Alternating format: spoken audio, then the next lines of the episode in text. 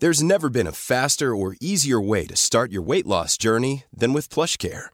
PlushCare accepts most insurance plans and gives you online access to board-certified physicians who can prescribe FDA-approved weight loss medications like Wegovy and Zepbound for those who qualify.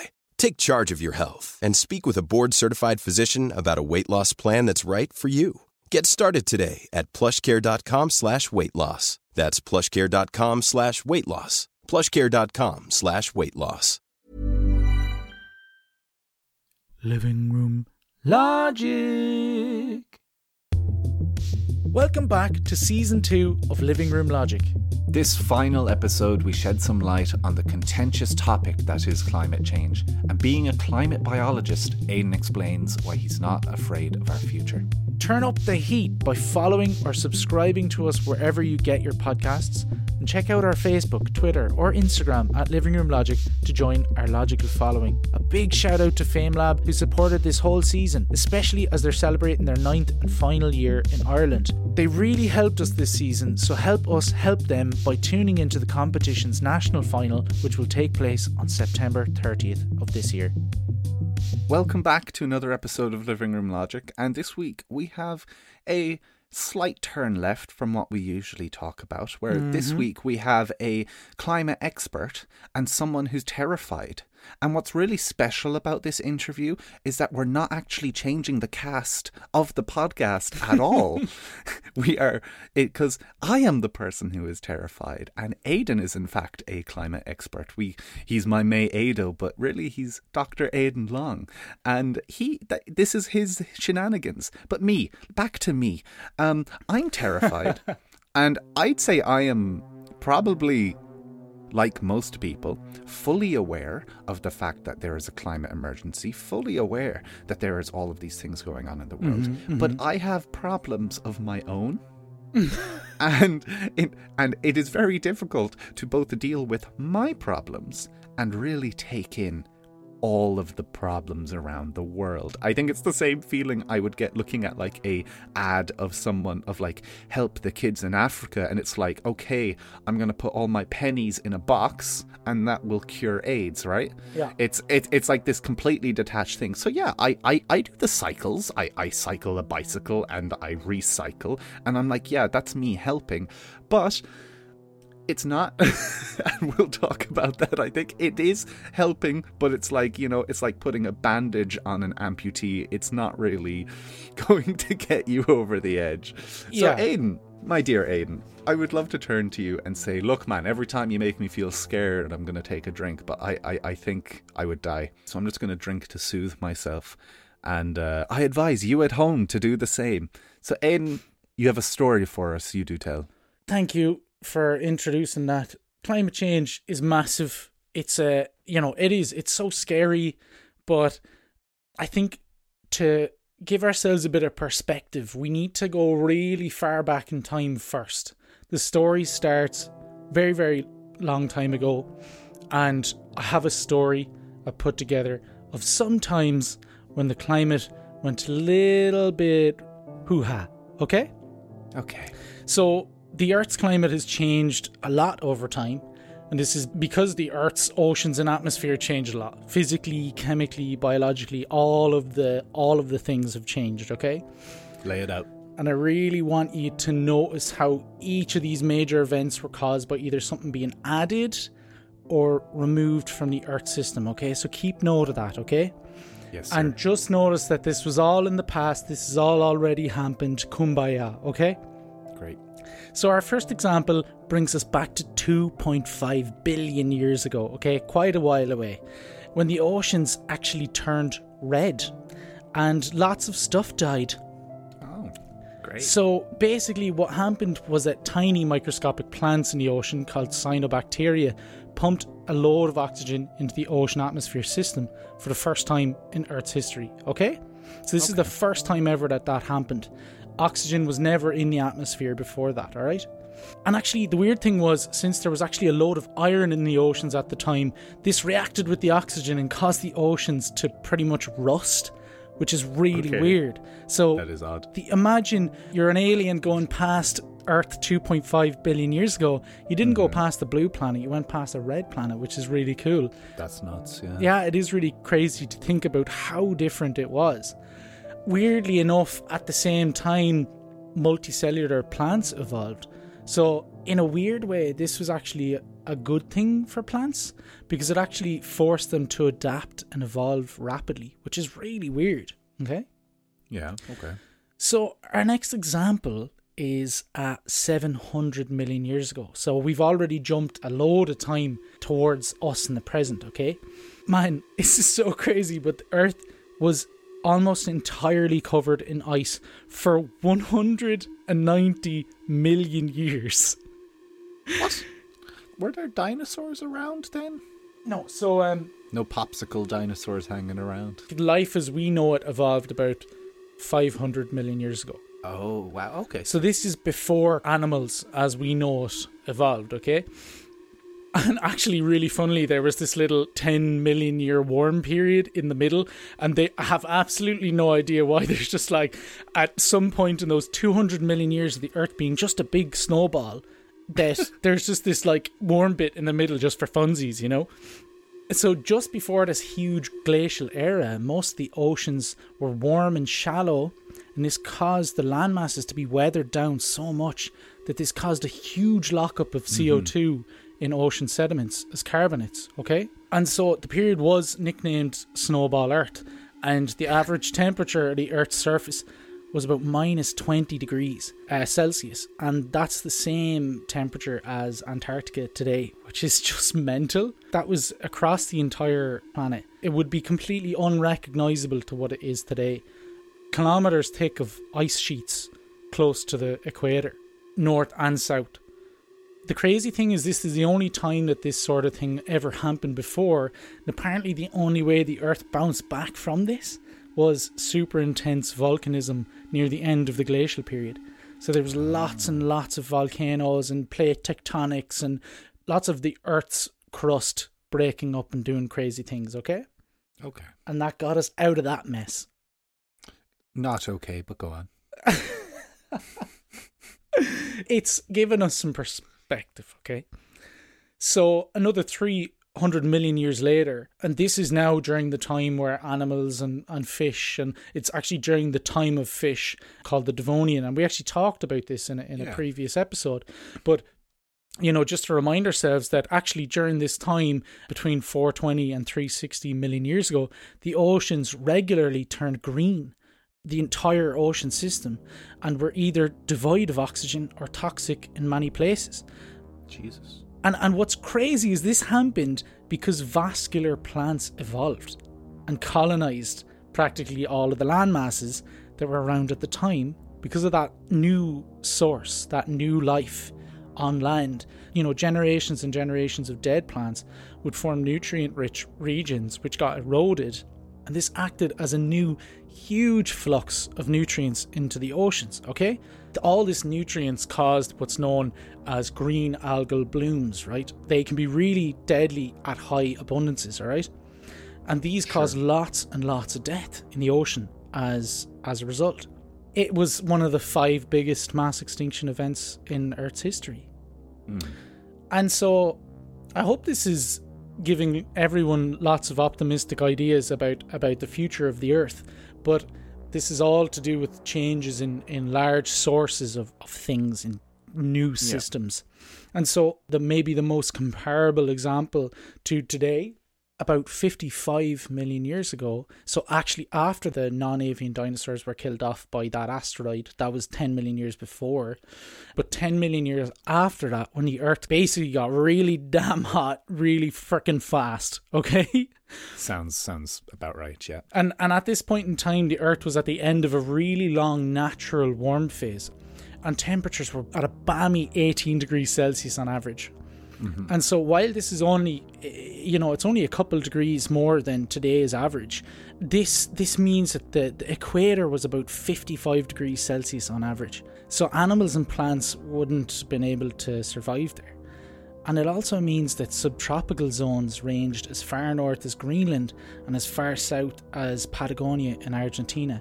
And man, it's crazy. There's actually fossil evidence of alligators in uh, Patagonia, in the very No southern tip of Argentina, and legends. in Greenland, where there's literally glaciers right now. It's insane. And so it's from that same um, time period. So on land, things were actually going great because, like, you know, life was booming in polar regions almost, you know. But in the oceans, there was this abrupt extinction event which killed a shit ton of marine species. And then, Yeah, even they have evidence from this in rock cores as far south as Antarctica, which is mad. So, even as far south, that's where marine life in the oceans were dying off. Researchers think what tipped this warming event was a huge release of methane reserves in the deep sea from underwater avalanches just off the coast of eastern US. That released an, a massive amount of methane, okay? And the weirdest thing is that the amount of carbon released into the atmosphere per year at that time is actually comparable to the amount of carbon which humans release into the atmosphere today. Oh, that's interesting. It's very cool, and we can talk about numbers a little later, but it's hmm. just keep that in mind. And what is equally scary is that this event, it's called the Paleocene Eocene Thermal Maximum. Extremely creative of them. We just call it the hot boy. We just slapped some letters together and had at it. First guy to pronounce it could name it. but the crazy thing about it was that it happened over about 2,000 years. So that methane released over about 2,000 years. and, and how many years ago was this? 55 million years ago. Okay. Uh-huh. Okay. And so 2,000 years, that's really comparable to our time because mm. it's about the same amount of time that humans have been changing the climate, or at least it's on a similar scale to how we might change our climate in the future. True. So the overall take home message of this, and it's not to scare you because this all this stuff happens and the earth is always bounced back every time. But hmm. the take home is that the earth's climate moves between stable states. And if you add or remove a major source of carbon in the Earth's system, the climate can be swung into a volatile state before the climate sorts its shit out again. Yes. And another huge point is that these changes usually happen over millions of years, and the most recent rapid changes, as we said, was during that warming event 55 million years ago. The fact that it took 2,000 years of rapid methane release to warm the Earth up by 5 degrees, today we've managed to increase the Earth's climate by 1 degree over about 150 years. So it might Yeah. actually be even faster than what happened about 55 million years ago. yeah, so all those times you were like, hey, not trying to scare you, but you were lying, Aidan. you were just, uh, you, you, you reeled us in. Because the whole time, you know what I just kept thinking? I was like, oh, cool. Okay, so, so this. These things happened in history, yeah? They happened and we bounced back. And, you know, it's something that I'll be able to tell my kids. Don't worry, kids. The Earth in about 55 million years will bounce back and you're. No, humans will probably have died out or evolved or something by then. Mm. But but the Earth will be fine. Well, that thermal maximum 55 million years ago, it took 2,000 years of methane input, but it actually Okay. lasted, the lasting effects of that warming took about 200,000 years for the climate to sort it out. So it took a long time. Well, look, the the, the bright side is that I'm more informed. the uh, the downside is that I am more informed about the fucking state of things. Situation. You know, because you were talking about the snowball Earth earlier, right? And you were like, "What do you think happened that got rid of it?" And I was like, "I don't know. The Industrial Revolution? Did something like that happen?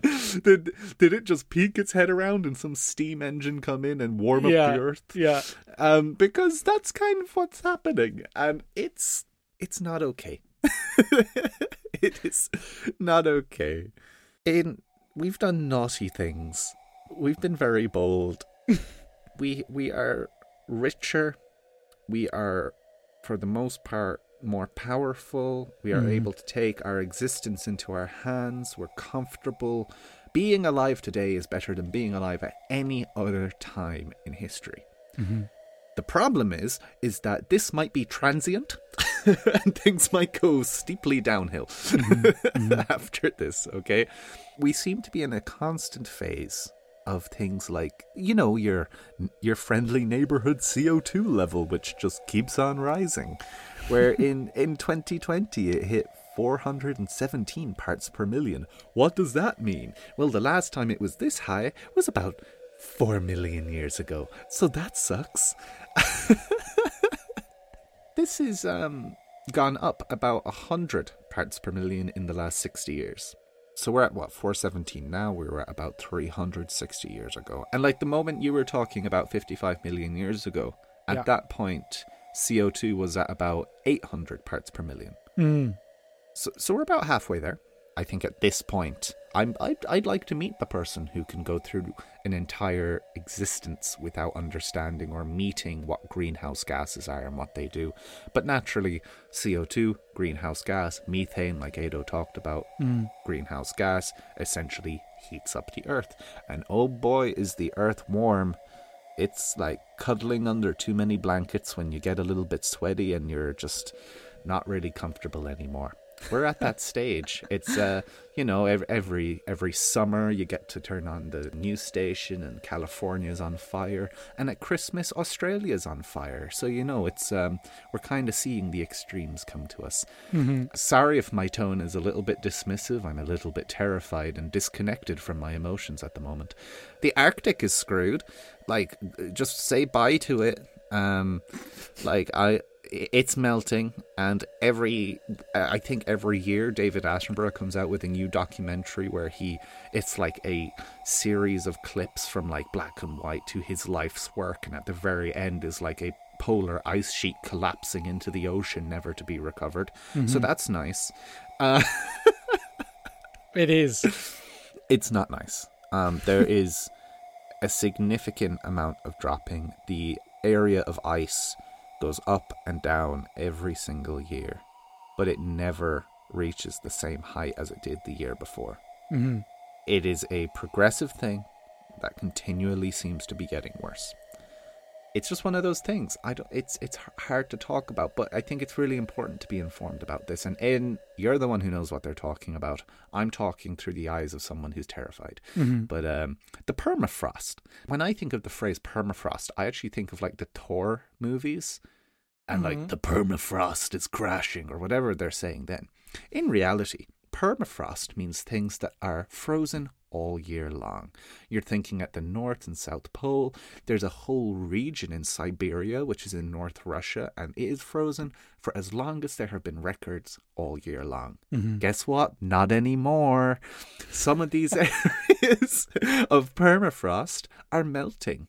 And what's even worse about this is they are releasing gases that were held inside, which further accelerates global warming. hmm It, it's like uh, kicking you whilst you're down. But to be fair, we kicked first.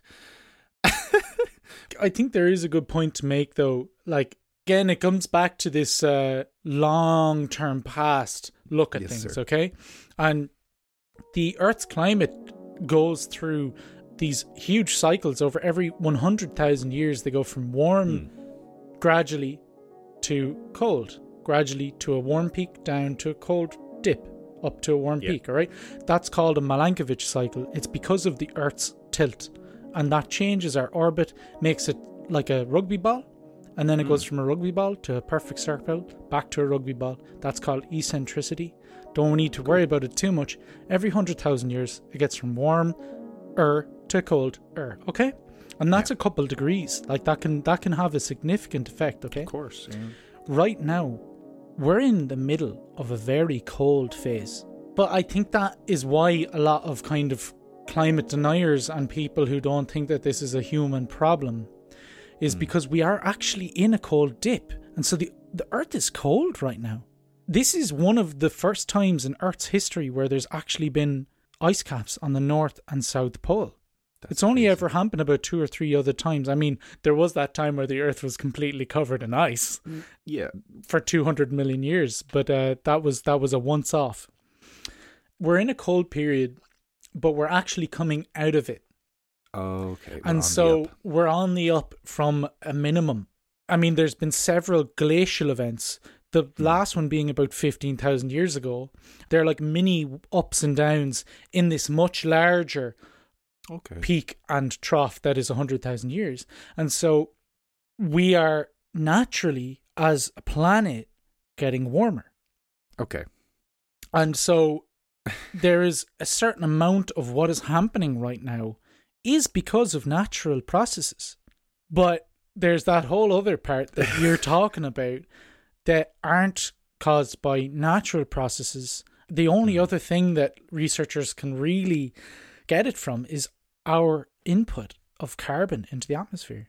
We're naturally getting warmer, right? We're Yeah. naturally getting a little bit warmer, but we're kind of kicking the dog and getting mad when it bites.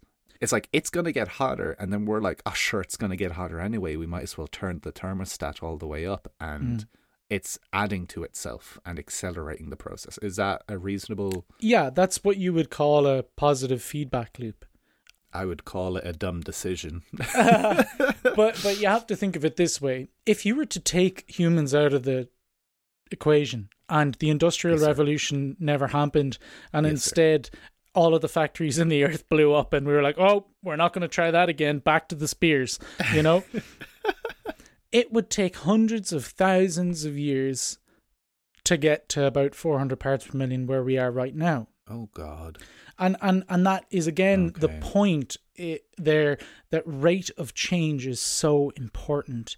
I was Hmm. watching this presentation about two weeks ago from the world's climate experts. One of them is uh, a guy called jim hurrell okay? And he's amazing. He's got hundreds of publications to do with climate change. And he showed this graph. It was our our, our carbon levels over the past 800,000 years. And there was this line, and it was a red line that went across. And for the whole 800,000 years, the graph never went over this line. Okay, never Yeah. went over, never went over. 800,000 years. Right at the end, the graph shoots directly vertical, way past the line. Okay? And so that's the point. The rate of change is unprecedented. Yeah. And and really the only thing we can compare to is when there was this ridiculously weird burp of methane 55 million years ago. They call it the burp of death. Like you know, BBC came out and called it that, you know. Um it's really Yeah, fair. catchy, but it's right. Like, you know, th- it is as if we're doing something very similar. the takeaway from climate change and all of that, and there's a lot of people who deny it, is that yes, the climate should be naturally warming, but it shouldn't be this hot for another few thousands of years. It's like rolling a ball down a hill, and Mhm. it will naturally roll downhill. But if you put a Bugatti Veyron downhill and tell them to accelerate, it's going to go way faster. And you can't be like, well, it was downhill. It was going to go there anyway. you know? yeah and and and we'll talk about how we might get out of this mess later on but i think that even if it was 10,000 years we would have so much time to prepare and to get ready and to know but us humans when something is on fire we put it out but before it's on fire we don't really know that that's going to happen and Yeah. we tend not to do things before we tend to do things after Scrounge break. Off in the distance is a timid science podcaster. They seldom emerge from the poorly soundproofed room only in response to the distinct ding of a microwave or the door knock of a Deliveroo driver. Support this fragile species by donating to patreon.com forward slash living room logic and get some exclusive stuff in the process. You clever motherfuckers. I am terrified to ask. But, like, what if we didn't make any significant changes and we all went about ourselves, like myself, I will admit, worrying about our own lives and trying to, you know, live a personal, private, happy life? and with a bit of ignorance to climate change? What if we kept doing that? What would happen? I know people are sick of the science. The way that we scientists communicate this topic is terrible. It's all doom and gloom and it's all cat- catastrophe, okay? The reality is that we actually do have the ability to reverse this. And the body that is in charge of accumulating all of the information about climate change is this crowd called the International Panel on Climate Change, um, the IPCC for short. Right? These guys are like my rock stars. Like I, as as a as an ecologist who studies climate science and climate biology, I love this stuff. Okay. Recently, they came out with a report about 1.5 degrees of warming and what it would actually mean, like what it would actually mean to the regular person in different parts of the world, and how we might actually try and cap our impact just by one and a half degrees. One of the craziest things about the report as well is that they gave a press release, and in the press release, they weren't allowed mm. to put these three scenarios in there. One of them is quite hopeful, the other two aren't so. Ah, okay but they actually weren't allowed to put these into the press conference because people they thought that it would actually call, cause a proper panic, and so it never came out. But it's in the report. If you if you go to page two hundred and seventy six, it's right there. But who the hell goes to page 276 who Not actually me. reads the proper report it's just us it's just the, the people who study climate change but i pulled these out because honestly i wanted to give my own take on this but they've done an incredible amount of work. These guys have been working on this for 15, 20 years, coming up with a report every four or five years about what's wrong. Yeah. What could happen if we do nothing? And what could happen if we do a lot? And they actually give ex- exact solutions to, to how we, we might change these things. But but as I will explain a lot of these are, are quite drastic, these changes. Mm. The first one here is a best case scenario. Okay, there's three scenarios best case scenario, mid case scenario, worst case scenario. Are you ready? Okay. This is their best case scenario, and I've paraphrased it a little bit because sometimes it gets a bit too sciency. Yeah, let's get rid of that crud. So, look, best case scenario in 2020, strong participation and support of the Paris Agreement and its ambitious goals for reducing CO2 emissions by an almost unanimous international community led to a time frame for net zero emissions that is compatible with halting global warming at 1.5 degrees Celsius by 2100. That's really really optimistic. So in a nutshell, by 2100, global mean temperature is on average 0.5 degrees warmer than it was in 2020. In mid latitudes, frequent hot summers and rain tend to be more intense. Yes, sir. Coastal communities struggle with increased flooding associated with rising sea levels and more frequent and intense heavy rainfall, and some respond by moving, in many cases with consequences for urban areas. In the tropics, in particular, in megacities, there are frequent deadly heat waves which are extremely challenging to mitigate. While some climate hazards become more frequent, developed countries have prepared for these hazards, and although poor and disadvantaged groups continue to suffer from the effects of the increased climate events, the Earth system, while warmer, is still recognisable compared to the 2000s, and no major points of no return are reached crop yields remain relatively stable, and the total economic damage of climate change is relatively small, although there are some local losses associated with extreme weather events. Human well-being remains overall similar to that of 2020. That sounds like manageable. That sounds good, right? That sounds good. Yeah. That's the best case scenario. I, I I'm trying to make an analogy in my head. What these descriptions are like? Okay, do you want the nice curry, or do you want the curry that's too hot, or the one that's hotter than that? Yeah. do you want do you want the so do you want this lovely one or do you want the one that will burn your mouth out Mm-hmm. or the one that will burn all the way through you? And on a serious note, as someone who's read these reports and you know, I, I've I've spent years of my life going through the effects of this on, on particularly on zooplankton on and, and jellyfish and fish communities around around the world. Think of the salmon. Uh, yeah. My honest take on this is that there there's another section in that best case scenario where they talk about the actual things that we need to do and it's a lot and actually to be honest i think it's too much i think there's too much there compared to ro- what is the status quo right now so my my honest opinion is that i think we're to come into something more like the middle case scenario and this is just a hypothetical situation okay but I, I think it might be quite similar.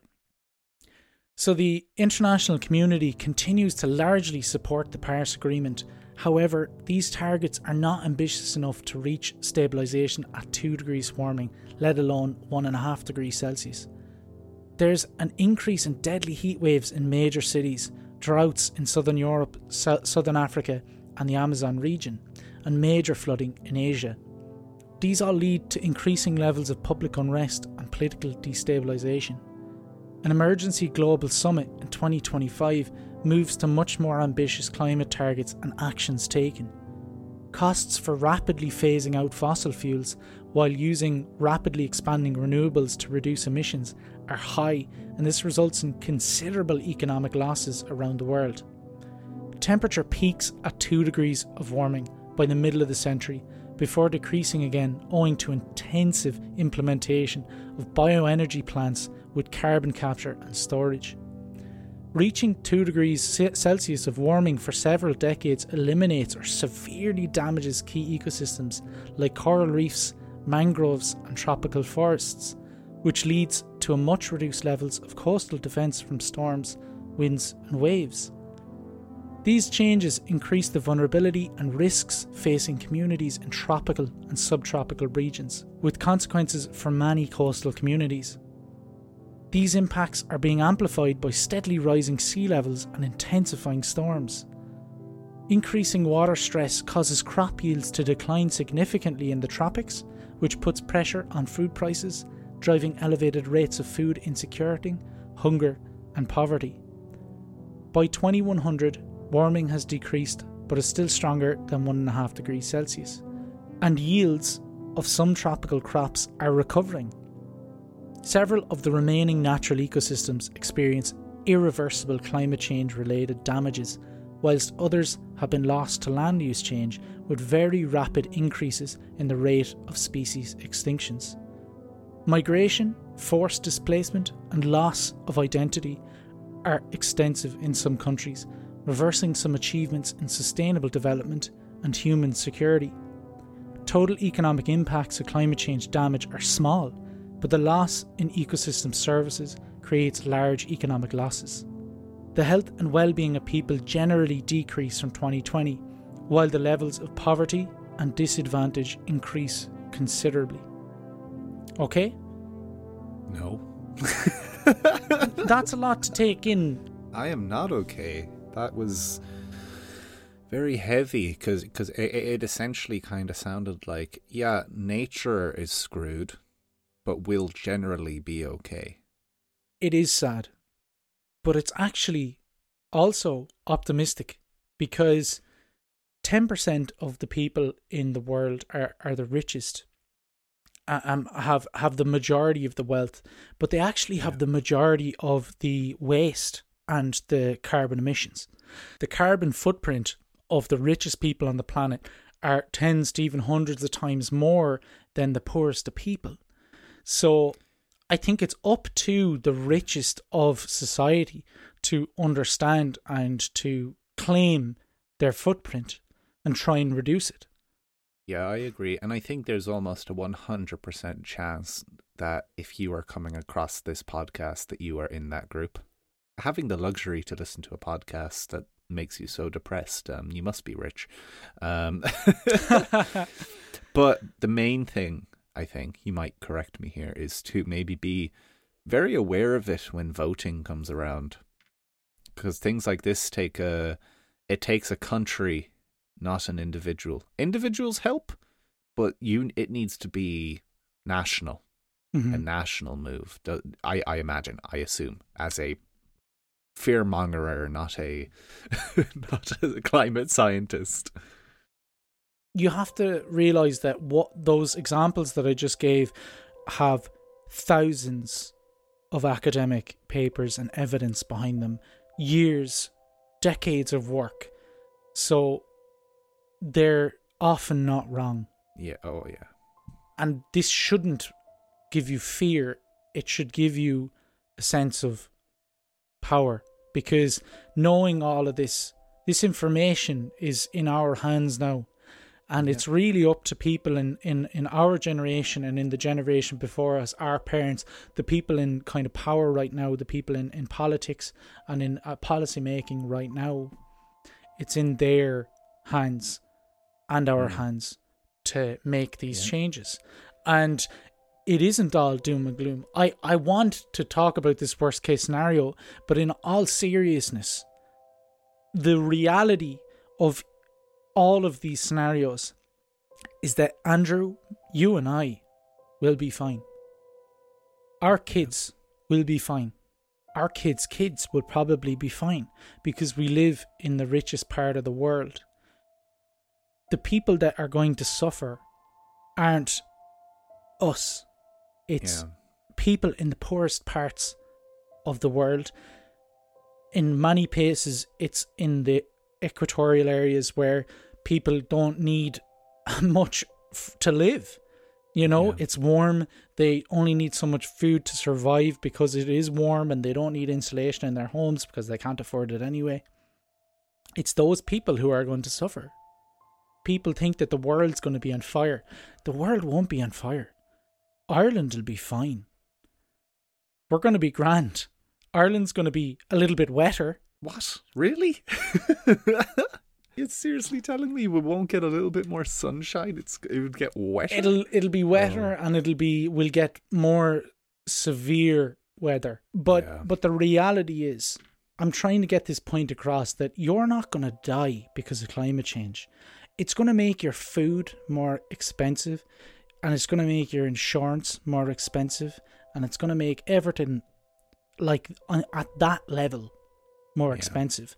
But you're going to have all of the means to have still probably a very bountiful life.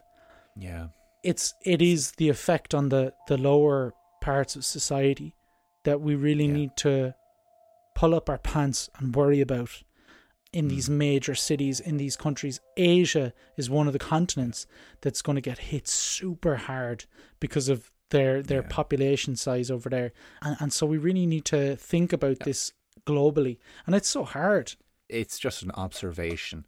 But I think looking at the generation just above me, like the people who are in their 30s onwards, and the generation just below Yeah. me, I feel like there is a growing empathy in the pe- in people. I I, th- I think that people younger than me are a lot more empathetic than I was at that age. I'm not saying I was unempathetic. I'm I, I think of myself as a very empathetic mm-hmm. person, but I talk to my younger cousins and they're brilliant. They're they're very connected to how people are Yeah. feeling. And that's a positive trend for this problem where you need to have empathy. And I think we can all look up and you look at the like the older generations where it's much more they care about mm-hmm. themselves. You know, not a bad trait. I think we should all care about ourselves. You know, it's important, but they don't have the same empathy for other nations, other people's problems. It's kind of I feel like it's a growing thing among us. I don't want to ask, but I do. I kind of want you to go through that worst case scenario. I want to hear the hurt. Let, let me get can in hand. Everyone listening at home, brace yourself. You know, think think of happy kittens, and then let Aidan make them cry. Let's go. Okay, here we go. In 2020, despite past pledges, the international support for the Paris Agreement starts to wane. In the years that follow, CO2 emissions are reduced to the local and national level, but efforts are limited and not always successful. Radiative forcing increases and global warming of 1.5 degrees Celsius is reached by 2030, but no major changes in policies occur. Starting with an intense El Nino La Nina phase in the 2030s, several catastrophic years occur while global warming starts to approach 2 degrees Celsius. There are major heat waves on all continents, with deadly consequences in tropical regions and Asian megacities, especially for those ill equipped for protecting themselves and their communities from the effects of extreme temperatures. Droughts occur in regions bordering the Mediterranean Sea, central North America, and the Amazon region and southern Australia, some of which are due to natural variability, and others due to enhanced greenhouse gas forcing. Intense flooding occurs in the high latitudes and tropical regions, in wetlands and forests are destroyed over that period with massive disruption to local livelihoods. Multiple droughts in the US Great Plains, in Eastern Europe, and in Russia decrease global crop production, resulting in major increases in food price and eroding food security. Poverty levels increase to a very large scale, and the risk and incidence of starvation increase considerably as food stores dwindle in most countries and human health suffers as a result. There are high levels of public unrest and political destabilisation due to the increasing climatic pressures, resulting in some countries becoming dysfunctional. The main countries responsible for the CO2 emissions design rapidly conceived mitigation plans and try to install plants for carbon capture and storage, in some cases without sufficient prior testing.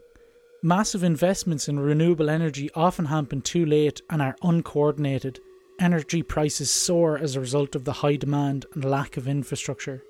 Global mean warming reaches 3 degrees by 2100 but is not yet stabilised despite major decreases in yearly CO2 emissions, as a net zero CO2 emissions could not yet be achieved due to the long lifespan of CO2 in the atmosphere. The world as it was in 2020 is no longer recognisable with decreasing life expectancy, reduced outdoor labour productivity, and lower quality of life in many regions because of too frequent heat waves and other climatic extremes. Droughts and stress on water sources renders agriculture economically unviable in some regions and causes increased poverty in those regions and major conflicts take place as a result. Almost all ecosystems experience irreversible impacts. Species extinction rates are high in all regions. Forest fires escalate and biodiversity strongly decreases, resulting in extensive losses to ecosystem services. These losses exacerbate poverty and reduce quality of life. Life for many indigenous and rural groups becomes untenable in their ancestral lands. The retreat of the West Antarctic ice sheet accelerates, leading to more rapid sea level rise. Several small island states give up hope of survival in their locations and look to an increasingly fragmented global community for refuge. Aggregate economic damages are substantial owing to the combined effects of climate changes, political instability, and losses of ecosystem services. The general health and well being of people is substantially reduced compared to the conditions in 2020 and continues to worsen over the following decades.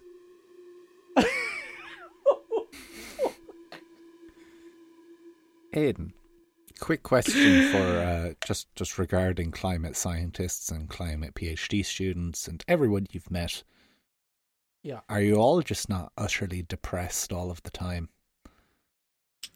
No, No, uh, great. I, I'm happy for you, but I I would in be. this report, there is an entire section, hundreds of pages, that very clearly details exactly what needs to be done. They go into every single region. They talk about Wow. specifically what each region and those cluster of countries could do with their economic stability, their economic capacity, what they can actually do to reduce their emissions. And and they're talking about in a way that isn't going to really affect the overall health or well-being of people, okay? yeah. So it's not like the solutions aren't there. That's why the science is there. The science is there to show how good and how bad it can be, and then what we need to do to find some sort of middle ground between science and policy and keeping people happy and preventing the world from getting too hot. You know, that middle scenario, I think it's probably going to happen. And we have to get ready and we can actually fall even closer to the best case scenario. Honestly, one of the most amazing things that has happened over the past two years is that people have completely changed their lifestyles for the greater good of the entire globe. You've locked yourself up in your house for, in Ireland, we've been in this mess for 18 months in a pandemic.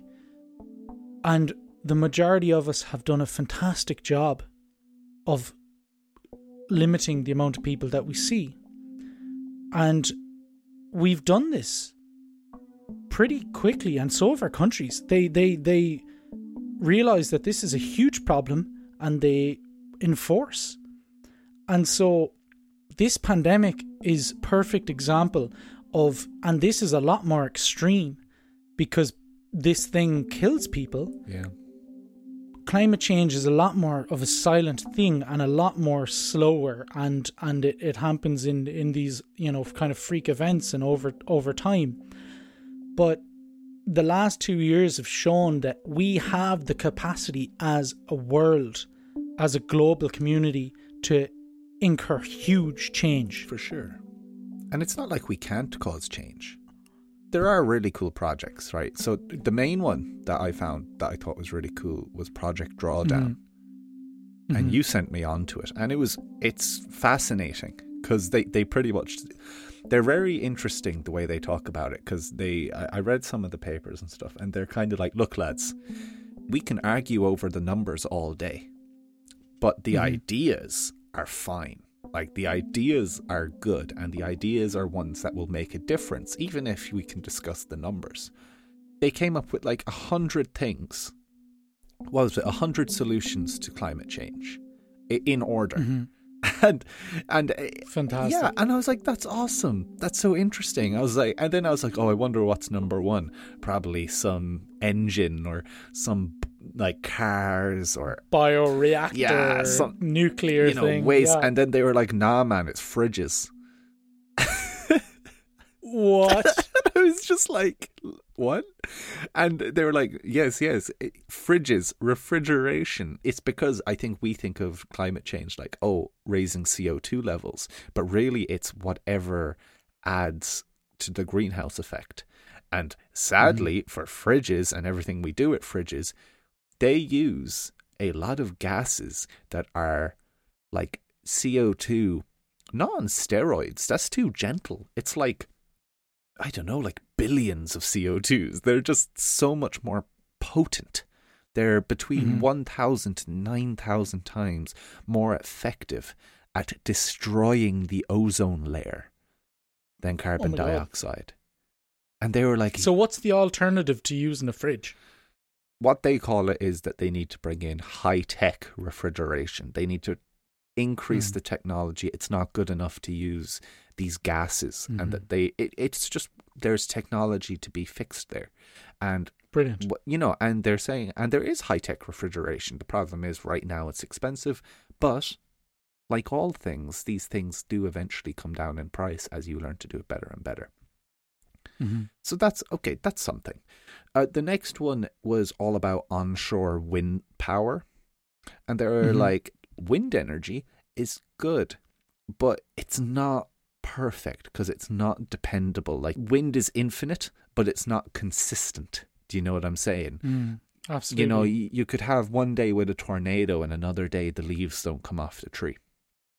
And they were kind of saying there needs to be a another way of doing this and whether it is picking the places to put onshore wind turbines more particularly doing more research into that or even just increasing the efficiency of it. Because it takes a little bit of energy to use a wind turbine and the last thing you want is for this on a quiet day for this to become a negative to take out Mhm. from the electricity supply And I think a problem that wind energy in particular is having is that even on a, a day with no wind, it doesn't work. Yeah. But actually, on a day with too much wind, it also doesn't work. Ugh. So, like, you're like, there's so much wind, let's just like spin these bad boys, you know? yeah. But you can't because it, it, they can malfunction and all, everything inside it. It's very intricate, Yeah. you know? Yeah, and like with with the refrigeration and with the winters, you're talking significant amounts of decreases and significant impacts on climate change. These are the two. They were like, look, if you fix these two things, that is the biggest two things you could fix to have an impact on climate change. Wow. I was reading that and I was like, really, really? I'm surprised. I was so surprised. Um, three and four are food related. Mm-hmm. So 3 is getting rid of food waste. We're effectively we're really good at producing food, but we're not good at producing the right amount of food. And making food is a process and it produces a lot of carbon waste and a lot of it goes in the bin at the end of the day. Mm-hmm. You know, McDonald's fry a lot of chicken nuggets that never make it into our meals, you know. And number four, and we we touched on this before in the second episode of season one in Bugs Are the Pest about plant rich diets and not just plants but insect diets, where we were kind of talking about how hate to say it, but the people who are vegan have a point. you know, uh, maybe Mhm. some of them are doing it because of the thoughts they have with animals, but from a sustainability point of view, it's massive. You know, Mm-hmm. Something to add on on that third point about waste, but actually using insects to break down organic waste, and then using those to feed agriculture. So instead of feeding agriculture with other animal feed, you your animal feed is actually made from from bugs, from from um, I think they're called like black soldier flies or something like that. And so you feed them with with the waste, you know, like but then they turn it in and convert it into to their flesh and then chickens eat them and then we eat the chicken flesh and we're happy with that. it's crazy. Dude. So it's a way of converting the waste into into something that's safe. Yeah, it, it is interesting to think about. The last, the, the the next one caught me off guard. The the the next two caught me off guard, to be honest, Okay. because I think we have this image of climate change in our head, and the- next two, number six, for the most impactful thing you could do for climate change, is educating women. Oh my god. And I was like, what? I was like, to be honest, I was like, I don't think they produce CO2. You know, I had this like, yeah, this- yeah, yeah. and they were saying that there's this massive educational gap, and that not so much now in the rich countries, but again, like you said, Mhm. we're in the 10%. You're talking about 90% of women on earth likely get a lower education than men. They get a lesser Mhm. education. And not only that, but they're making the decisions at home. Mm-hmm. And they're saying that because of this, they might not be making decisions that could be good for climate change because they're just trying to get by. And it's a ridiculous stance to say that, oh, they should know better. What the hell does that even mean? How could they know better if they're not educated? You know, that you Mm. need to give them the opportunity. So there's a huge downstream patriarchal thing. And they were saying it Mhm. in the impact that this could have. They were saying that the savings and the return on investing in women was incalculable. Everything else, they had a calculation of how much they would save. But for this, they were like, it's incalculable. And it's because not only if you invest in educating more women are you going to save on this climate change thing, but you're also increasing by 45% on the total number of people in the world who could contribute to solving these problems. Mm-hmm. You do not realize how powerful they can be. And because that's number six, and number seven is family planning. Again, it, it, it just goes straight back to this where you saw this huge problem in China where they were producing so many little humans. and they were like, oh gosh, we have to make a like terrible, almost a human rights violation to say, hey, don't have kids. Because more people on Earth will lead to more CO2. And a lot of this then goes back to educating women and making sure Mhm. that women on Earth are educated enough to stand up for themselves and to have a, a civil relationship and to be able to say, look, lad, I don't want 15 children. you know, there's a terrible patriarchal thing of it is the woman's job to be at home. And this is still in like rich countries. This is still a problem in Japan. There's a huge thing in Japan where it's gone full circle, and now women are like, actually, I do not want to be with a man because that is not the life I want. Now there are these fully educated women who are looking at the idea of marriage and they're like, well, I'm letting go of all of my freedoms. So there needs to be an education here, and this needs to be an education for men as well. I think there's a lot of men in poor countries that need the wake up call of, no, no, lad, you you're going to have to take some responsibility. Yeah, it's a lot deeper of an issue than we could ever know, and you know we're almost coming across as if we're saying, "Oh, it's so easy. You just put everyone in schools." Like yeah. it's a lot. It's a lot harder than oh, that. deeply complex issue. It starts from the very, very bottom, and it's going to be so difficult. Yeah. But it is a possibility, and it's it's important.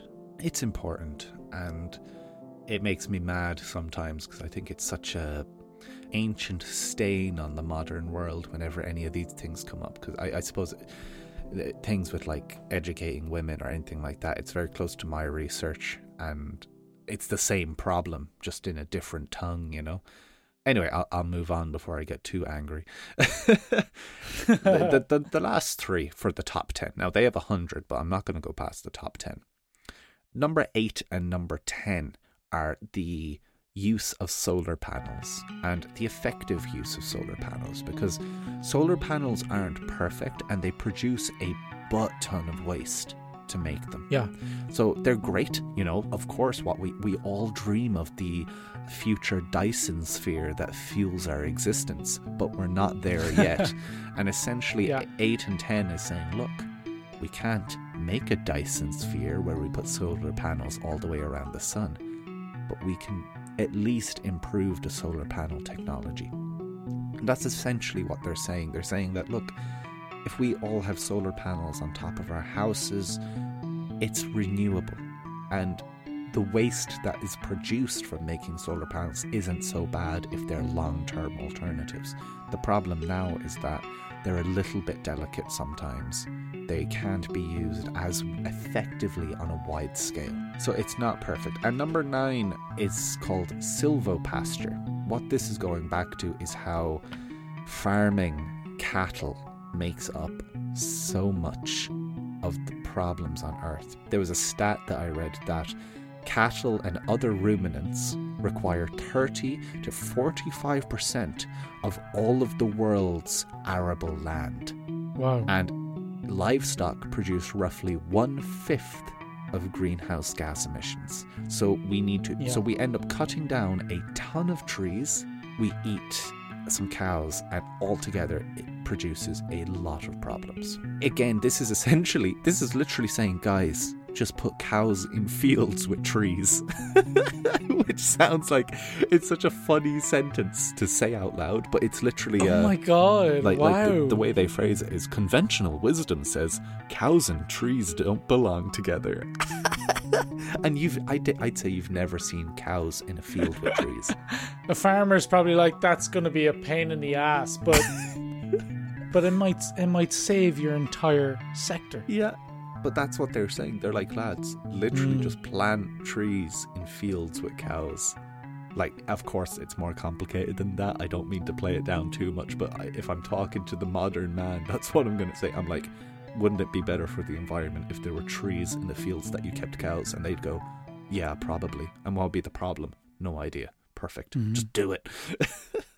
Point that I have there as well is um, for the agriculture industry, you can give out to people for having a meat based diet.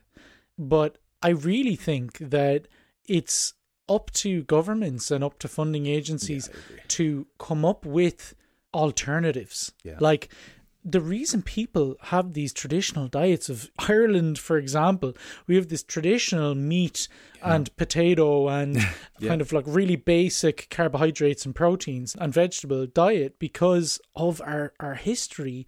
And I think we can be brought out of this with education and all of the potential alternatives that are out there. We need to be shown them They need to be m- not just a little corner in the supermarket, they need to be half the supermarket. Yeah. There has to be incentives. You need to make it mm-hmm. make sense. If you show me beef and it's like four burgers for six euro, or I could get a plant based burgers, same four burgers for three euro. If there was like a taxation to it where beef was more expensive, but the more renewable stuff wasn't, like if there was a Mm. lower tax, those are the kind of incentives that you need to think about. It isn't good enough to Mm. put them all in the same bracket from a climate change point of view. Man, I'm broke. I would definitely consider it. And we need it to be economical, and then we need it to make economical sense. Yeah. And maybe one of the huge take homes from what you're talking about is that doing these things are incredibly economical. Yeah. Because if you think about the alternative, the alternative is is huge economic loss. Yeah. and things are going to get super expensive to a point where you know you probably won't be able to go on your second holiday instead you're, you're going to spend that on having your steak You know what? It was nice to finally talk about something where at least one of us were a bloody expert.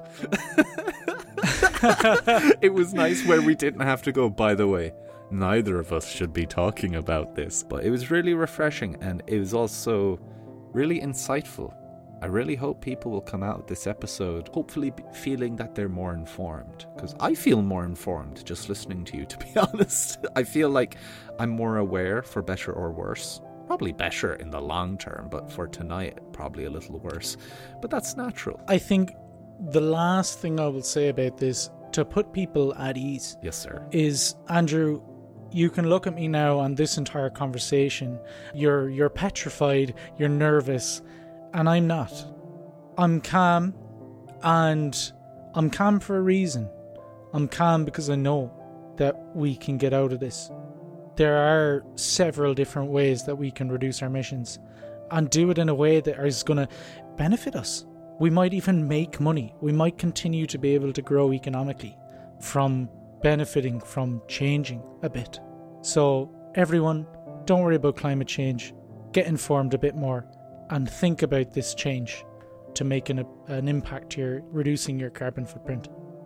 That was shockingly comforting. Thank you, Aidan. This is the end of the podcast. We hope you enjoyed your time. If you're feeling generous and you're not completely skinned, why don't you give us some of your money? Join our Patreon. Join our Patreon. Join our Patreon. Join our Patreon.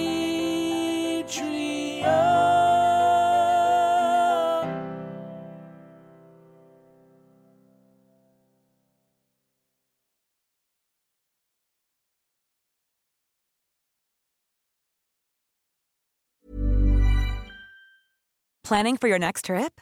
Elevate your travel style with Quince. Quince has all the jet setting essentials you'll want for your next getaway, like European linen, premium luggage options, buttery soft Italian leather bags, and so much more. And is all priced at 50 to 80% less than similar brands. Plus, Quince only works with factories that use safe and ethical manufacturing practices. Pack your bags with high-quality essentials you'll be wearing for vacations to come with Quince. Go to quince.com slash pack for free shipping and 365-day returns.